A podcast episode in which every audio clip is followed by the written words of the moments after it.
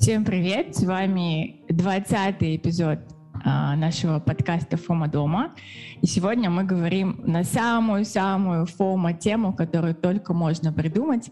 Это инвестиции в криптовалюту. И мы говорим не просто сами по себе на кухне, мы еще включили портал на кухню настоящего эксперта по криптовалюте Амана Кузбаева. И очень много наших э, подписчиков, наших слушателей, когда мы проводили опрос, именно попросили нас э, уговорить э, и пригласить э, Амана на подкаст. Вот. С вами традиционно Индира и Асель. Добро пожаловать на наш подкаст, Аман. Очень спасибо, рада, спасибо. Что... Всем привет. Всем привет, всем слушателям. Вот мы как разделились на такие два лагеря, да, вот есть э, криптоэнтузиаст Аман, и есть два крипто-новичка Инзира и Асель. И в течение всей да. сегодняшней нашей беседы а, мы будем пытаться выровнять наши знания, да, что-то новое узнавать а, от Амана, и мы бы очень хотели, чтобы сегодня все наши слушатели, которые, ну, что называется, там, слышу звон, не знаю, где он, которые хотели бы действительно разобраться в этой теме, ответили для себя на самый главный вопрос. Подходит это мне? Если мне это подходит в мой портфель как инвестора, то какие шаги я должен а, предпринять? Вот. Ну, давайте, прежде чем мы начнем, такой небольшой а, контекст обсуждения, да, вообще, Аман, расскажите о себе. Вот вы себя назвали а, криптоэнтузиаст из Казахстана. Мне очень понравилось это описание. А, расскажите, как вы вообще пришли в крипту и какой у вас а, вот, образовательный и профессиональный бэкграунд, чтобы наши слушатели ну, чуть лучше понимали, кого мы сегодня пригласили. Ну, по образованию я инженер-энергетик. По специальности работал достаточно таки много, если смотреть по часам. Вот, последние два с половиной года работаю вообще в другом секторе — секторе FMCG. Он мне сильно импонирует, потому что очень подходит э, к пониманию экономики, финансов. Э, ребята из экономфака Казгу просили меня решать для них задачи. И как-то один человек привел пример, что я эти задачи вижу как... Э, вот помните фильм «Матрица»? Там два человека смотрят в экран, один видит чисто как буквы и цифры mm-hmm. падают вниз, а другой видит четкие картинки, там человека, mm-hmm. там здания и так далее.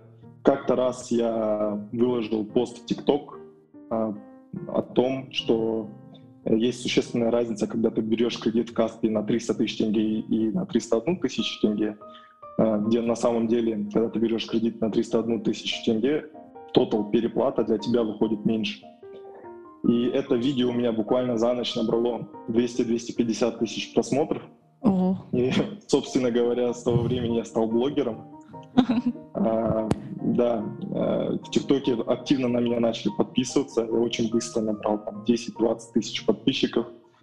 А потом у меня не было Инстаграма, я открыл себе Инстаграм. А, вот. И начал вести блог в Инстаграм. Э, в основном я вещал про фондовый рынок, про криптовалюту, про базовые финансы, то есть как экономить деньги, как приумножать их. Э, вот.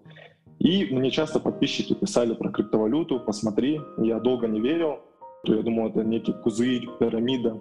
Так как у меня были четкие хард-скиллы, я хорошо э, мог погружаться в любую тему, э, как с математической части, так и по программной части. Я просто начал читать, читать white paper. Э, white paper — это, можно сказать, некая научная работа, описание, да, описание проекта в нескольких листах. Но обычно white paper, само описание технологии, математическая часть ну, там вмещается на 10-20 страниц. Mm-hmm. Вот, и когда я начал это все изучать, я просто в это проникся. Вот, и с изучением ко, ко мне пришло культура, культура блокчейна, то есть э, любовь к свободе. И я потихоньку начал покупать криптовалюту, я начал с ней экспериментировать, и с тех пор я просто погрузился в это. Далее я э, столкнулся с некоторыми проблемами, когда начал торговать криптовалюты. Решение этой, существующее решение этой проблемы я не нашел. Э, это решение я решил создать сам. То есть так появился проект «Казак», стейблкоин казахстанского тенге. В крипту я зашел в конце 2020 начало 2021 года. Mm-hmm. Вот. Но что меня отличает от людей, которые инвестируют с 2012 года, ну то есть, да, существенная разница, да, 8 лет, можете сказать. Если э, суммировать в опыте, конкретных часах, сколько раз я торговал, сколько операций я делал, сколько смарт-контрактов создавал, какие обучения проходил, то однозначно у меня опыта больше. А, вот расскажите про свои там прям самые первые транзакции, да, я просто хочу вот понять ваш такой learning curve, да, когда вы только-только начали, с чего вы начали, с какой валюты, и вот какой у вас был алгоритм анализа, да, мы про анализ еще отдельно поговорим. Для наших слушателей, которых сейчас а, 0 тин инвестировано в криптовалюту, хочу, чтобы они а, поняли, как происходит вот этот вот а, путь да, инвестора, там, с чего он начинает и а, какие, а, какие нюансы да, при своем анализе используют. Ну и опять же, да, может, какие-то шишки, которые вы набили, и от которых вы сейчас предостережете нашу, на, нашу аудиторию. Если смотреть, э, какой подход у меня был изучения, то есть, mm-hmm. когда я подхожу к любой новой вещи, я сначала очень много про него читаю. Э, это в форумах, это непосредственно смотрю в Ютубе видео, потом начинаю углубляться конкретно по проектам и пытаюсь найти что-то общее, общую концепцию. Далее я не торможу, перехожу к активным шагам. То есть теория — это хорошо, но практика — это в 10 раз лучше. Это у меня с, привычка с инженерией. То есть я закрепляю все на практике. Я посмотрел, где я могу покупать криптовалюту. На тот момент я нашел Binance. Я понял, что Binance — это самая крупная криптобиржа в мире и самая распространенная. Я зашел туда, я зарегистрировался. У Binance есть две версии приложения. Это Lite и э, более Pro версия, то есть более углубленная. Э, там есть ползунок, ты его нажимаешь, можешь перейти в Lite-версию, можешь Pro-версию. Лайтом обычно пользуются те, кто только зарегистрировался. У него урезанный функционал и намного меньше информации. То есть купить, продать, там, перевести, там, кошелек. Вот, более такое. И на главной странице там список э, торгуемых или популярных криптовалют. И когда я заходил на главную страницу, я понимал, любой новичок, когда туда заходит, э, он, ему, по сути, не оставляет выбора, он вероятнее всего купит то, что ему предложено на этой главной странице. Тогда это был биткоин, эфир, это был BNB, Doge, Coin и так далее. Я купил все. Я точно не помню, сколько я инвестировал э, тогда, ну там не больше 500 долларов. Э, впервые я вложил э, в качестве эксперимента. И все мои ставки оправдались. То есть я не понимал, почему покупаю. Э, с фондового рынка я взял единственное то, что я смотрел на суточные торги. То есть суточные торги — это объем производимых операций купли и продажи за сутки. Если в фондовом рынке это дневные торги, то есть э, фондовый рынок же не круглосуточно работает. На криптовалютном рынке Э, торги происходят круглосуточно, 7 дней в неделю.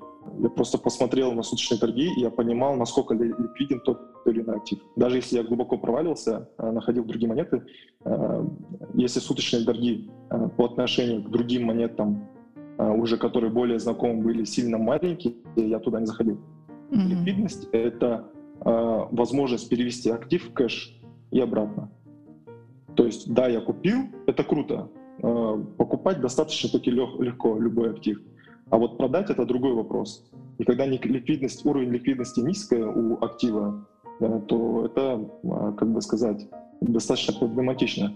То есть ты уже влияешь на ценообразование. А дальше, после того, как я купил, цена изменялась, но на тот момент все росло у меня.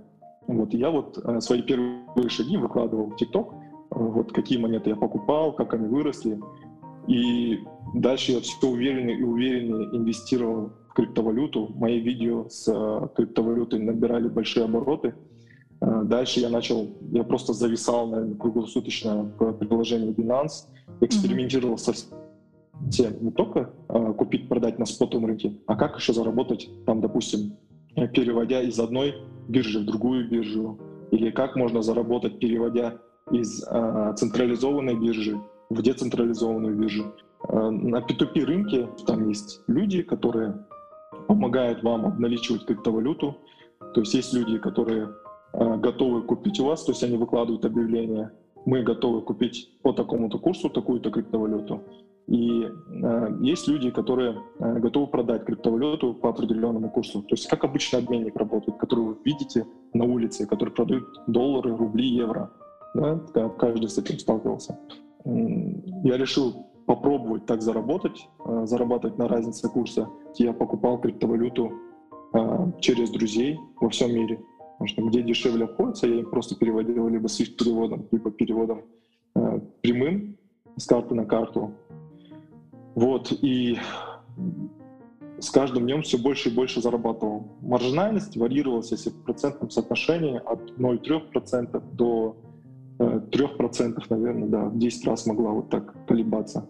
Все зависело от того, какой спрос возникал на рынке и как быстро все выкупалось. На P2P рынке, когда я вот именно занимался куплей-продажей, мне пришло четкое понимание, как работает спрос и предложение на практике, и как большие объемы влияют на стоимость актива.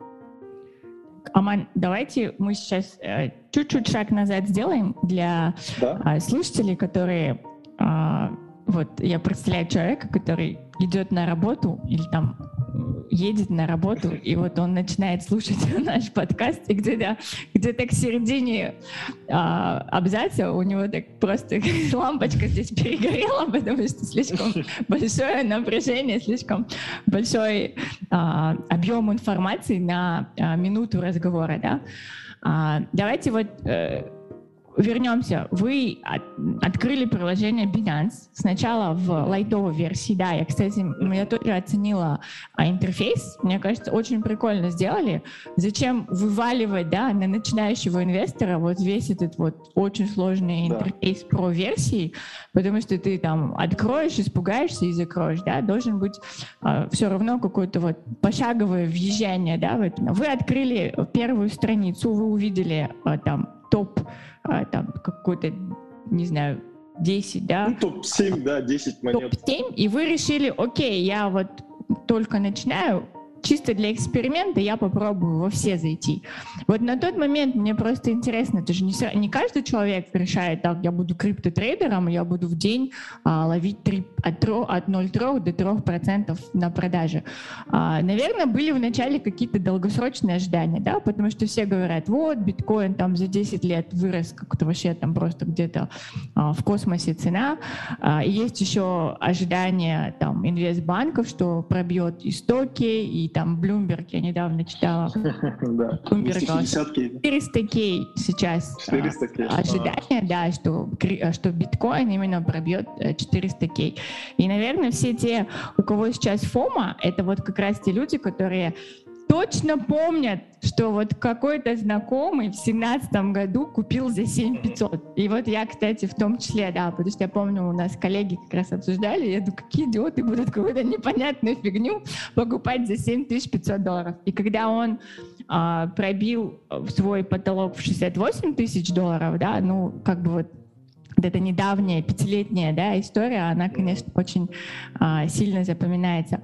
Вот вы вошли, потом вы поняли, что это все растет, растет, растет, и тут же заметили, что есть некая очень сильная волатильность. Да? Про волатильность давайте мы еще потом чуть позже отдельно поговорим, какие факторы влияют, почему некоторые криптовалюты более волатильны, какие менее волатильны.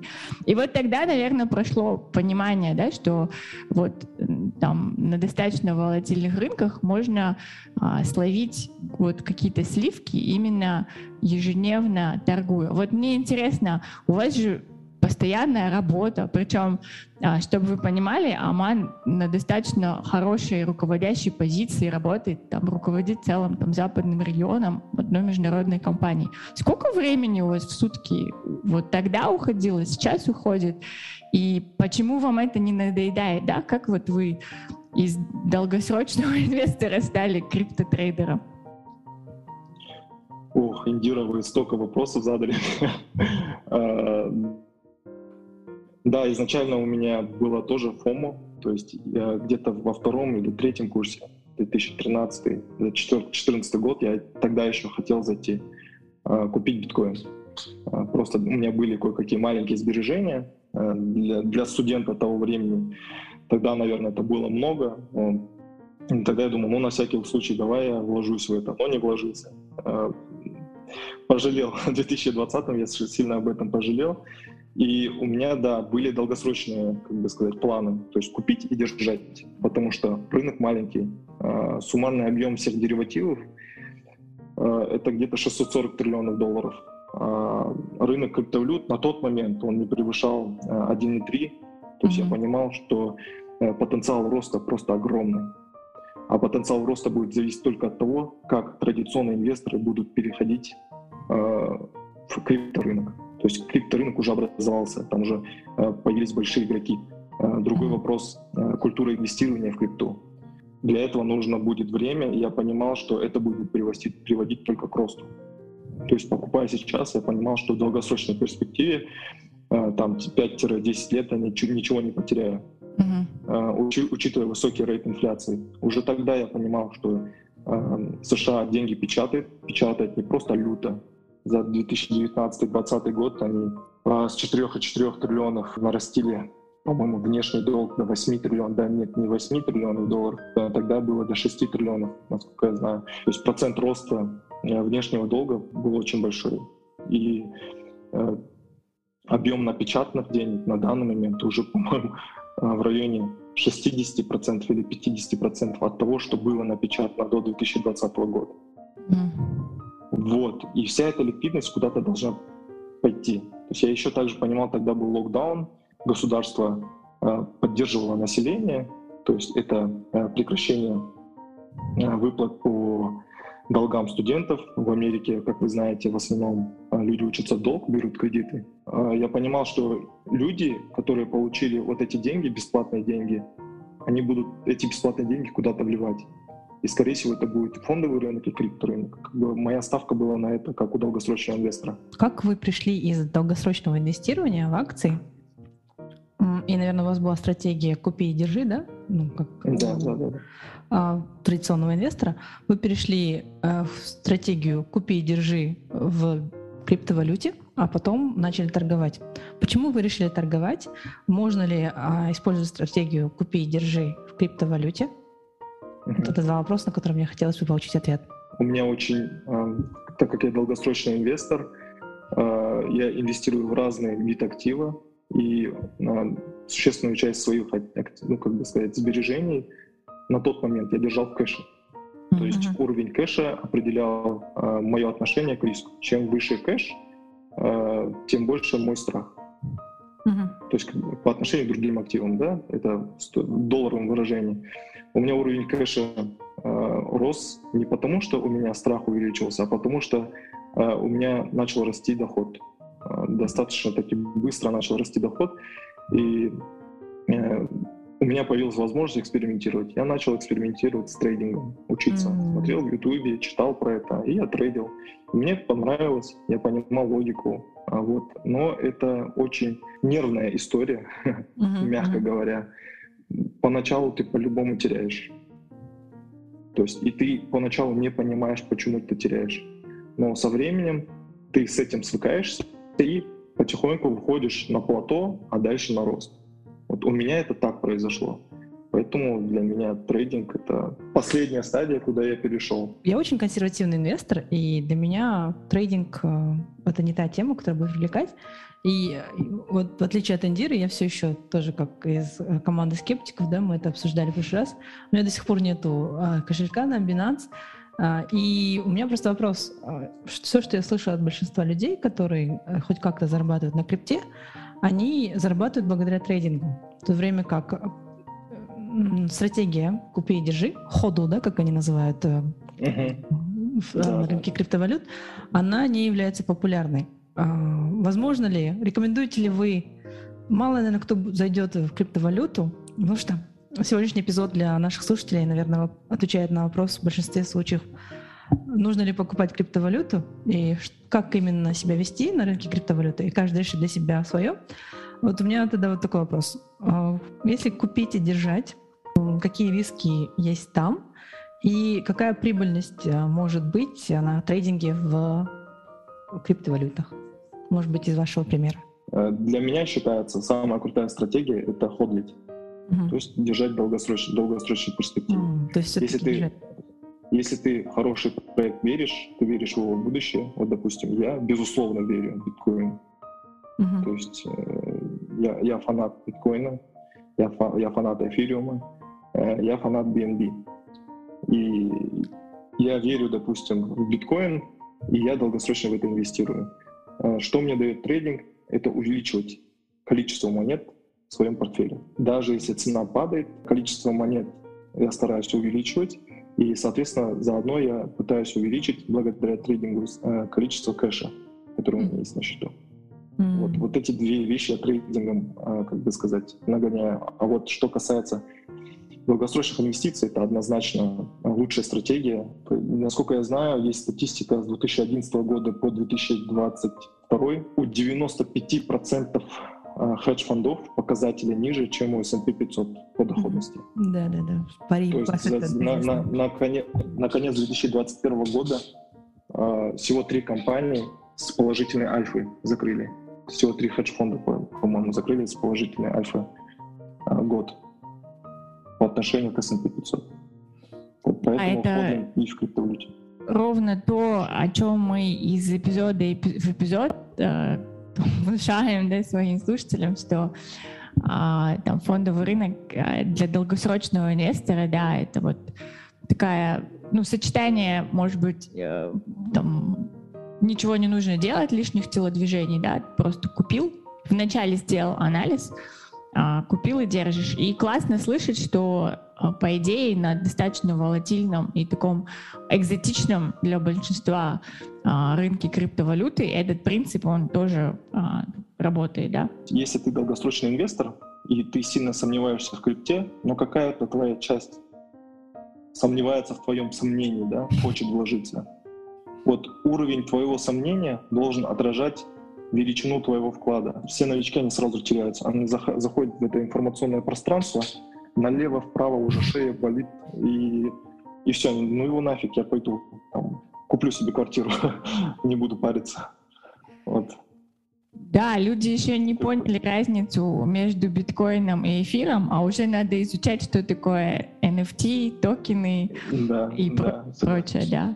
Но вот чтобы наши слушатели а, оценили да, уровень криптоэнтузиазма Амана, вот вы говорите, скептики, там, вложите 1%.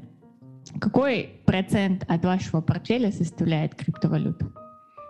55 или 56 процентов. Угу. Ну, то есть вы понимаете, да, разницу между скептиком и энтузиастом? Это вот примерно да. 54 процента от а, портфеля. Вчера Аман, когда я его пыталась а, застращать своими вопросами, почему нужно инвестировать в криптовалюту, разозлился и в какой-то момент сказал, ну ждите еще 10 лет, и тогда вы будете уверены. Ну, мы не хотим, наверное, ждать 10 лет и упустить все, что есть. И сегодня нам Аман расскажет о том, о, технических э, и более теоретических моментах, чем отличается блокчейн, чем отличается эфир, биткоин и прочие э, криптовалюты. Может быть, мы тогда, чтобы теории не грузить, э, аудитория все равно теория там плохо воспринимается. На словах смарт-контракт люди уже начинают отключаться. Я перестала читать, когда начали смарт перестала пробовать. Нет, хотя это, это же это сердце вообще, да, технологий? Это же... Нет, это, это не сердце технологий, это все устроено намного проще, чем все люди себе представляют. Угу. Слова, конечно, новые, информации много, и людей отталкивает это. А если посмотреть по-простому, блокчейн-технология — это очень простой замысел, то есть э, который охраняется четкой математикой, то есть он зашифрован. То есть замысел в чем? Представь, представьте блокчейн как стопку листов А4. Не блокчейн сам, вот один блок представьте как стопку листов А4. В одном листе записываются транзакции. Транзакции — это перевод, допустим, перевод, э, временная метка, когда перевелось, э, от кого, кому и у кого сколько осталось на счетах. Представьте одну строку наверху А4 листа, вот такой. Вот эти записи ведутся, когда заполняется один лист, сверху ставится еще один лист. То есть этот лист шифруется, сверху ставится новый лист, так собирается блок, этот блок шифруется, и создается новый блок. Но перед созданием нового блока зашифрованный блок э, становится первой записью э, следующего блока. То есть уровень шифрации, то есть да, сложность, да, скажем, шифрации увеличивается с каждым образованием нового блока. Uh-huh. Из-за этого технология называется блокчейн. Вот, допустим, блокчейн биткоина, да, транзакции производятся только биткоинами и записи ведутся по изменению количества биткоина в счетах. Mm-hmm. Образовал, образовался блок, высвободилось определенное количество биткоина. И эти высвобожденное количество распределяет, э, биткоинов распределяется между майнерами, то есть людьми, которые подтверждают транзакцию. И вы вот договорились, да? Вы сейчас на кухне сидите, например. Mm-hmm. И Аселия говорит Индире, ну, слушай, э, Индира, у тебя э, там классная микроволновка, давай я у тебя ее куплю, но деньги заплачу завтра. У меня она сегодня нужна, я сегодня ее заберу. Какие есть гарантии, что Осели тебе вернет эти деньги? Нет гарантий. Гарантии, гарантии. Нет, если, да, если не брать во внимание то, что вы знакомы и так далее, да, гарантий никаких нет. Представим, что вы не знакомы. А в криптопространстве все незнакомы для друг друга. То есть люди, которые между собой делают транзакции, это набор цифр и символов. Адреса их кошельков — это цифры и символы. Вот. Именно для этого нужен некий посредник, который будет видеть вот эту договоренность между вами. Что Аселия Индиру попросила ей продать, а Индира дала ей э, микроволновку, а Селия отда, отдаст ей деньги. Ну, то есть вот, вот это он зафиксирует. У нас в нашей жизни это как бы сказать, такой посредник — это государство или нотариус, или mm-hmm. некий госорган, правильно? Mm-hmm. Это вот необходимый посредник между людьми. Тогда сделка будет считаться легитимной. Она записывается в реестр государства. Но да. здесь роль реестра выполняет блокчейн. Но почему люди должны доверять вот этому реестру? Потому что он хранится у всех людей, кто находится в этой системе вот эти записи, у кого сколько есть, кто сколько кому перевел, все видят, все свидетели, и они хранятся у них. Поэтому ценится блокчейн. Что такое токен и что такое смарт-контракты? Когда был биткоин, у криптосообщества уже четко было понимание, что э, развитие рынка криптовалют просто там, переводами биткоина это, это тупик, по сути. То есть технология появилась, и у нее достаточно такой большой потенциал, много чего можно на ней сделать. Но дальше развиваться на этом очень сложно. То есть он будет похож на как обычный класс актива. Мы же хотим шагать в будущее, и криптоэнтузиасты, такие как я, например, да, это Виталик Бутерин, например, но я не сравниваю себя с ним, а, просто я говорю, что это он на тот момент был очень крутым криптоэнтузиастом, Э, он сказал, ребят, есть концепция смарт-контрактов, где люди, которые друг друга не знают, смогут производить сделки, и эти сделки будут автоматизированы. Не микроволновки, а, будет, а будут торговаться э, цифровые активы. Mm-hmm. И будет производиться запись на блокчейне. Так появился эфир. Эфир дал возможность создавать смарт-контракты. То есть это некая программа, которая позволяет двум не знающим друг другу людям э, производить между собой сделки. Благодаря появлению технологий смарт-контрактов мир криптовалют шагнул, наверное, на тысячи шагов вперед, чем он тогда был. Это контракт, который не может быть изменен после его создания. Все правила и законы в нем уже заранее указаны. Люди, которые используют этот смарт-контракт, они уже заранее знают, что он делает, и знают, что будет для них, э, если они его будут использовать. Пример такого смарт-контракта — это децентрализованная биржа. Получается, э, чисто технологически и с точки зрения функциональности эфир, он превосходит биткоин, да, то есть с точки зрения его э, применимости. Есть еще и другие, соответственно, там э, монеты, которые, монеты и токены, которые там становятся еще лучше, там, чем uh-huh. чем эфир, да, то есть э, технология постоянно там прогрессирует, но тогда возникает а, там, вполне закономерный логичный вопрос по закону транзитивности, да, если что-то лучше, чем там, там технология 1, тогда почему инвесторы, понимая это, не реагируют соответствующим образом, да, и почему а, там капитализация биткоина в два раза больше, чем капитализация эфира, и почему цена биткоина на, там, на сегодняшнюю дату а, там почти 40 тысяч долларов, да, а цена эфира 2952 а, доллара. И вот здесь мы плавно переходим к вопросу ценообразования, да, и один из главных, наверное, таких контраргументов против криптовалюты у скептиков ой, там нет фундаментальной стоимости, непонятно, а, эта цена это просто спекуляция. И здесь мы подходим к вопросу э, цена, там, спрос предложения и подходим к вопросу, там, как предсказывать эту цену, да, и как понимать, какая из криптовалют а, пробьет свой потолок там, в ближайшие, не знаю, 5-10 лет, а какая, ну, может быть, даже уйдет в небытие. Очень справедливый вопрос.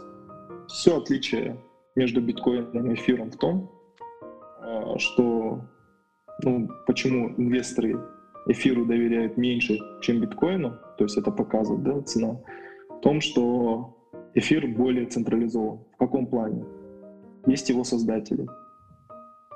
Они есть, они ходят по этой земле, а, скажем так. А у биткоина создатель, он неизвестен. Сатоши Накамото, это не, непонятно, это группа людей или человек, или вообще американские спецслужбы. Вот. Биткоин не принадлежит ни одному государству, ни одному человеку. И э, инвесторы доверяют ему больше, потому что они уверены в том, что не будет нечестной игры. Uh-huh. Именно здесь. Вот. Поэтому биткоин — это аналог золота в мире криптовалют.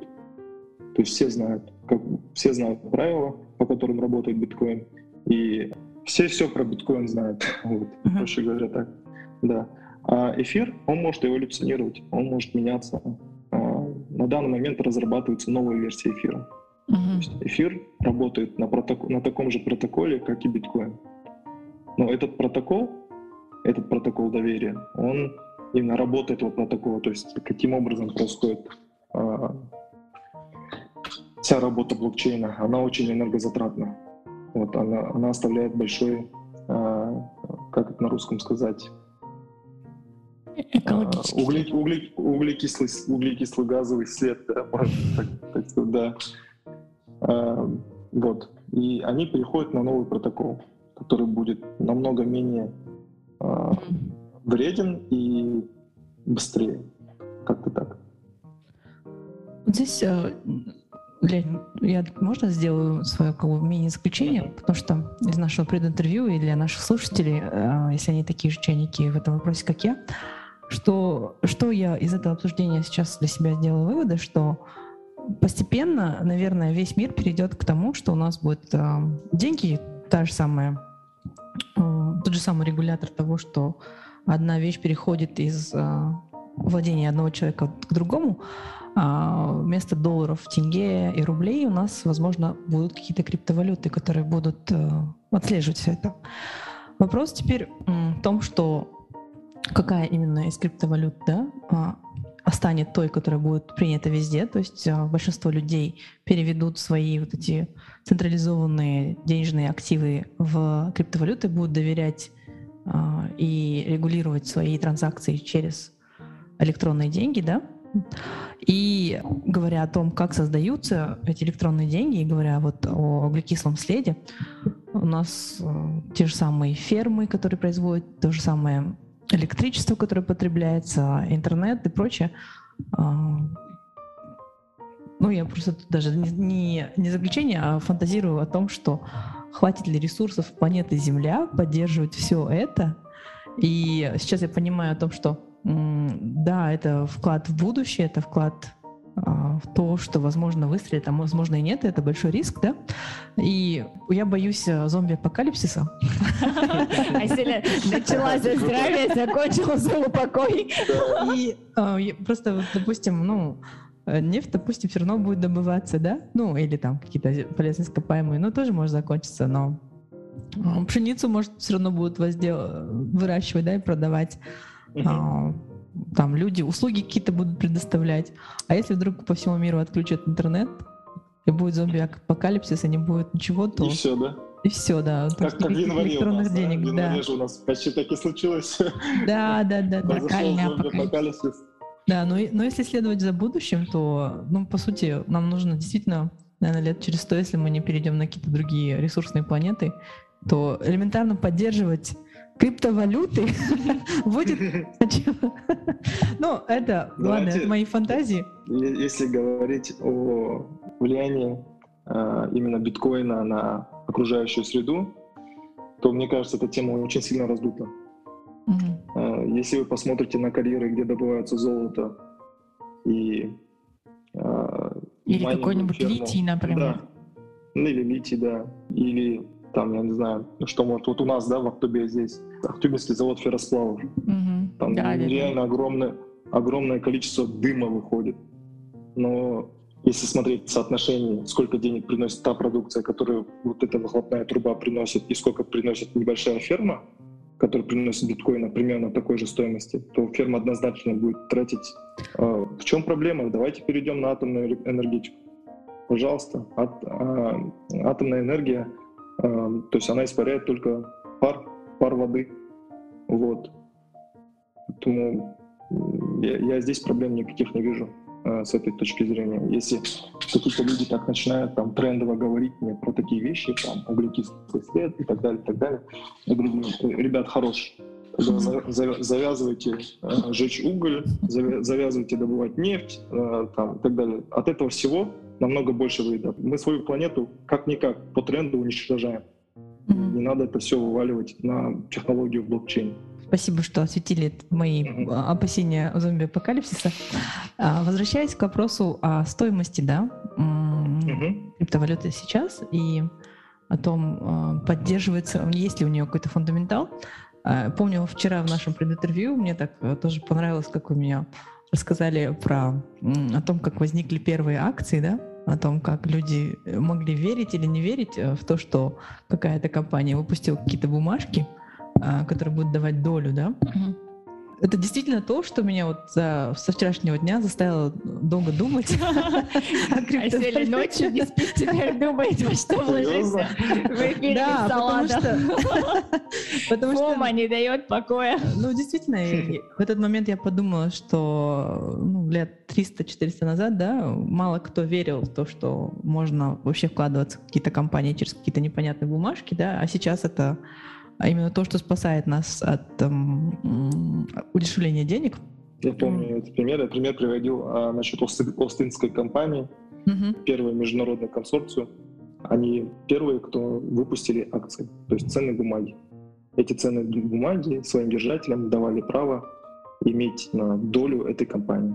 mm То есть если э, в традиционном бизнесе того времени, скажем так, да, Голландия тогда же Э, считалась э, достаточно таки могущественной империей. Для того времени традиционно там 2-3 человека могли одним бизнесом владеть. А здесь э, количество людей благодаря этим бумажкам увеличилось. И концептуально это привело к большому прорыву. К какому прорыву? Компания без займа может привлечь на определенных правилах для себя деньги. Правильно? Для своего развития. Да, да. В чем mm-hmm. состоит это правило? Я тебе даю право на долю моей компании, ты мне на тот момент даешь средства на мое развитие.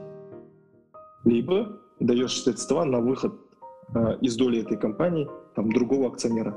То есть две опции здесь может быть, как пример. И вот смотрите, 350 лет да, давность. Представьте, вот тогда убедить нас, да, кочевых казахов, вкладываться в это.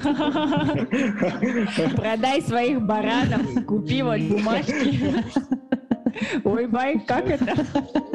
Да. да. На, наши, наши ФОМО только знали, там, не знаю, смотря на Байер, наверное, только такое ФОМО происходило, а сейчас нужно купить побольше баранов. Да, и привяжем это к стоимости а, криптовалюты сейчас. Вот это а, разница между Окей. эфиром, битком. Ценообразование за акцию, за счет чего да, образуется цена на акцию. А, если смотреть фундаментально, можно сложить стоимость всех активов, которые принадлежат этой компании. Недвижимость, бизнес, весь. Ну, то есть, да, что у Остинской компании было, это корабли, uh-huh. это здания были, это uh-huh. тот бизнес, который на тот момент функционировал. Это достаточно таки э, был успешный бизнес для того времени. Это, как сейчас, наверное, Microsoft или Apple. Торговая компания целая, огромная, международная. Тогда понятно, да, за счет чего образуется цена. То есть э, за счет вот этих yeah. активов. Если возвращаться в основу экономики, ценообразование — это всегда как бы совокупность нескольких факторов. Это себестоимость любого товара. То есть ты же не будешь продавать ниже себестоимости, ниже mm-hmm. производства. Это э, точный баланс спроса и предложения.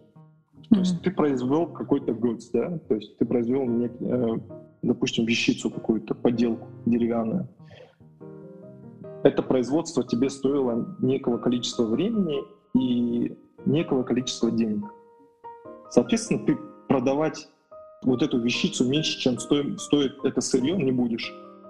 Ты оценишь свое время, э, ты оценишь, э, сколько стоит э, вот, вот эта вещица, и будешь предлагать людям. Если это люди не покупают, значит стоимость сильно завышена. Ну, это вот, вот этот момент вы, да, да. И, да. и вы, вы торгуетесь и находите баланс спроса и предложения. Ты предлагаешь свой товар, а люди имеют спрос на твой товар. Вот этот баланс — это и есть цена. Что касается криптовалют, что есть себестоимость? Себестоимость — это стоимость майнинга криптовалют. Угу. Допустим, я майнер, да? Я добываю криптовалюту. Буду ли я продавать эту криптовалюту меньше, чем она мне обошлась? Меньше, чем обошлась его добыча? Mm. Конечно, нет. Вот первая, пер, первая, как бы сказать, часть по себестоимости продукта, она закрыта. А дальше это баланс просто предложения. Дальше это уже еще более а, сложные процессы. Из того, что я читала, более... на сегодняшний день а, технология блокчейна биткоинов требует очень намного более серьезных а, инструментов и вычислительных мощностей. И если раньше и майнить, а, то есть сделать какие-то вот эти шифровальные коды да, для да. создания коина было очень дешево, можно было даже пентиумом да, работать, то сейчас а, требуется прям очень мощные машины и, соответственно, больше количество времени, чтобы произвести каждый новый биткоин. Наверное, с эфиром пока его не так, наверное, дорого производить, да, поэтому, может быть, есть какая-то доля того, что эфир на сегодняшний день не так дорог. Ну, ну если я... сравнивать биткоин и эфир. Я не майнер, но я знаю очень много людей, которые майнят эфир. Угу. И на, на данный момент, э, ну, пока им выгодно, пока не так говорю, пока выгодно майнить. Угу. Если курс сильно падает, они перестают майнить. Угу. То есть, что влияет на э, их допустим, желание майнить ту или иную криптовалюту. Это первая себестоимость производства, э, то есть, а себестоимость, она так или иначе, э, как бы сказать, зависит от даже не от курса зависит, да, от электроэнергии, которая на него затрачивается, время, там кто-то арендует это место, да, оборудование, которое... Uh-huh. Ну, в основном они быстро окупают это оборудование, ну, по крайней мере, те майнеры, которые, которых я знаю. А, и когда цена сильно падает, соответственно, у людей э, желание майнить пропадает. То есть они, если имеют некий убыток, они перестают это производить правильно, mm-hmm. спрос на него падает. То есть цена — это четкий показатель баланса спроса и предложения. Второй момент — это госрегулирование, это налоги. Когда государство начинает давить на майнеры, когда начинают повышать налоги, тарифы на электроэнергию, то есть, соответственно, себестоимость добычи растет. Хорошо, вернемся к ценообразованию, да? То мы, наверное, да, с точки зрения предложения поговорили, наверное, еще есть смысл осветить с точки зрения спроса. Мне очень понравилась фраза, а, которую вы позавчера произнесли, Аман, а, криптовалюты первого эшелона, да? То есть вот есть некие там, как это называется, категории, да, там какие-то более элитные валюты, а, менее элитные, да, вот. И тут, конечно, там прямое влияние тот функционал, который заложен да, в этой валюте. Как раз давайте вот, может быть, с этой точки зрения тоже еще обсудим. Криптовалюты первого эшелона — это те криптовалюты, которые имеют свой блокчейн. Mm-hmm. Биткоин имеет свой блокчейн. То есть он в своей книжке ведет запись. Э, по-простому балансовая книга называется, да, у бухгалтеров там или еще у кого-то. Mm-hmm. А у эфириума своя книга, у BNB своя книга. И пошел-поехал те э, криптовалюты, которые имеют свой блокчейн, это криптовалюты первого эшелона. Теперь другой вопрос — токены. Токены, они не имеют свой блокчейн. Они работают на чужом э, блокчейне. Транзакции токенов записываются на чужом блокчейне, на котором они создались. На эфириуме, допустим, создается некий токен. Для того, чтобы этот токен перевести другому человеку, тебе нужно заплатить э, комиссию за перевод угу. эфириуме. И вот здесь создается спрос на эфириум. Mm. Вот, появляется токеномика, то есть от слова экономика и токен, токеномика, да. И люди, то есть мы, да, в целом человечество, мы очень креативны. Мы придумываем разные проекты, мы завлекаем людей, мы вкладываемся в маркетинг, люди приходят в это. Чтобы попробовать вот эту технологию, они вынуждены покупать эфириум. Да, вы хотите, допустим, NFT-шки купить, допустим, OpenSea, вам понравилась какая-то картинка или дивка, или там некий твит, и вы хотите в будущем как коллекционер всем говорить, что вы настоящий владелец вот этого цифрового искусства. Для того, чтобы стать владельцем, вам нужно купить его за эфир. Mm-hmm. Вот, и оплатить транзакцию в эфирах. Получается, естественно, постоянный спрос. Это я просто только что погуглила, что такое токены. Потому что Индира и Аман уверенно так обсуждают токены. И, может быть, Индира, что такое токен? Это повторяющий э, функционал coin а, да, то mm-hmm. есть э, валюты, но работающий на чужом блокчейне, mm-hmm. да, то есть, то есть это... А какой самый популярный токен есть сейчас на слуху? USDT, Tether. Это, ну, это есть популярный, это, да, по... Это самый популярный токен, да. По Потому что он входит в тройку по капитализации, mm-hmm. да, среди всех криптовалют. Tether, он работает на разных блокчейнах. То есть ну, люди... это стейблкоин. Кстати, да, давайте вот еще тему стейблкоинов. Мы несколько раз э, эту тему поднимали, но не объяснили, да. Э, сейчас вот в свете, наверное, январских событий я очень часто видела вот, там финансовой комьюнити среди друзей, которые, о которых я даже не знала, что они там занимаются криптовалютой, но они говорят, вот там, э, зачем валютные депозиты, вообще валюту иметь э, наличкой, да, там доллары и прочее, э, там сейчас централизованные банки могут ограничивать транзакции, тупо не продавать, тупо в наличии нету, да, зачем это все, если там давным-давно можно этот, заходить через стейблкоины, через биржи, да. Вот, наверное, такую емкую, понятную дефиницию, что это такое, и как это работает, для каких целей, кому нужно эту тему изучить. Вначале хотели обмениваться между собой криптовалютами. То есть вы представьте двух людей, у которого у одного есть эфир, у другого биткоин. Угу. Нужен какой-то средний цена, цена, цена в долларах. Здесь без калькулятора не обойтись.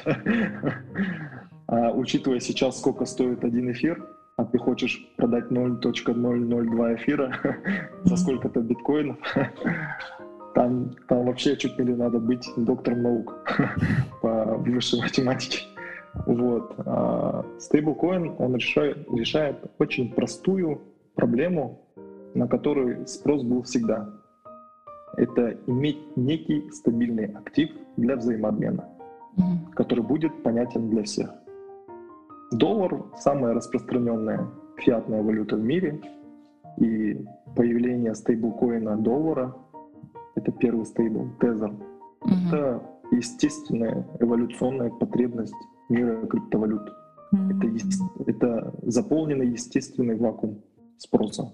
Вначале их поддержал блокчейн Tron, создатель Джастин Сан.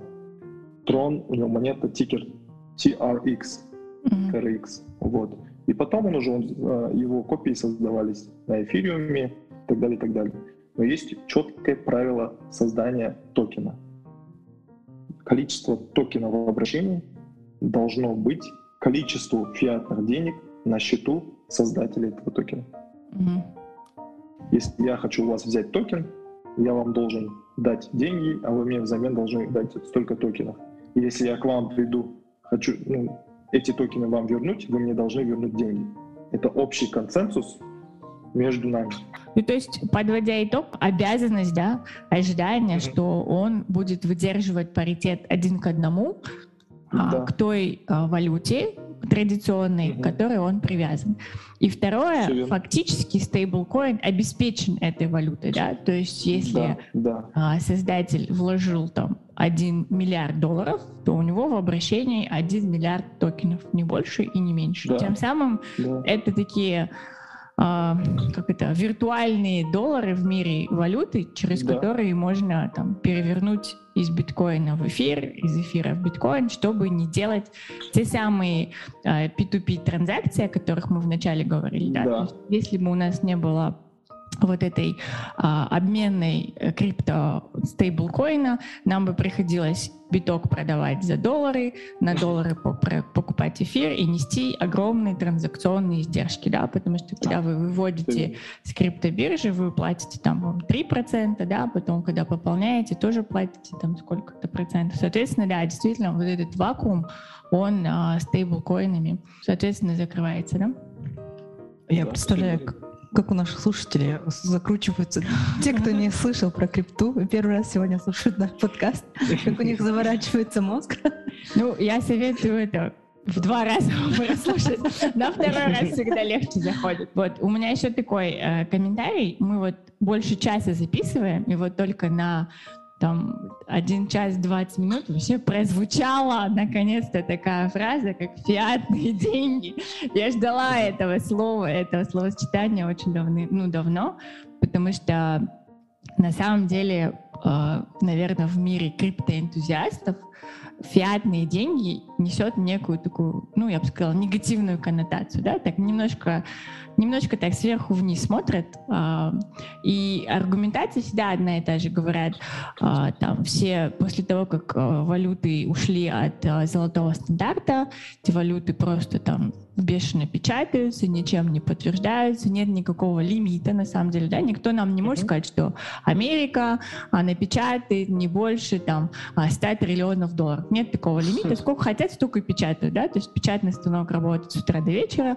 А в противовес мы точно знаем, что есть математически ограниченное количество а, того же биткоина, да, и поэтому биткоин называют там э, мерой хеджирования от инфляции, мерой там сохранения стоимости, а, там, не знаю, как это, ну, фактически в мире там криптовалюты а, криптовалюты, которые имеют некое ограничение в своем количестве, фактически является ну, неким аналогом золота, да, потому что золото точно так же э, имеет какое-то конечное свое там, наличие да, в мире, оно не появляется там экспоненциально и там э, линейно. Э, и в этом есть некое преимущество криптовалют над теми самыми там, фиатными деньгами, которые ну, просто пока федеральную там, резервную систему кто-нибудь не остановит, они продолжат на, на, на, наполнять а, там, дешевыми деньгами эфир.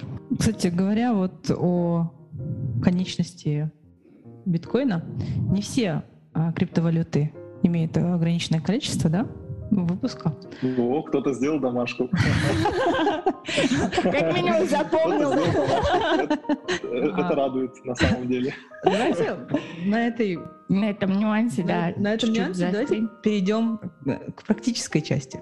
Как вообще выбрать, в какие криптовалюты вложиться. Как их выбрать? Ответ на этот вопрос и вся практическая часть о том, как выбрать и как именно купить криптовалюту, ждет вас в эпизоде номер 21. Так что ждем вас во второй части. Качество звука в этом эпизоде обеспечено Фондом социального развития Назарбаев университета. Спасибо, до скорых встреч.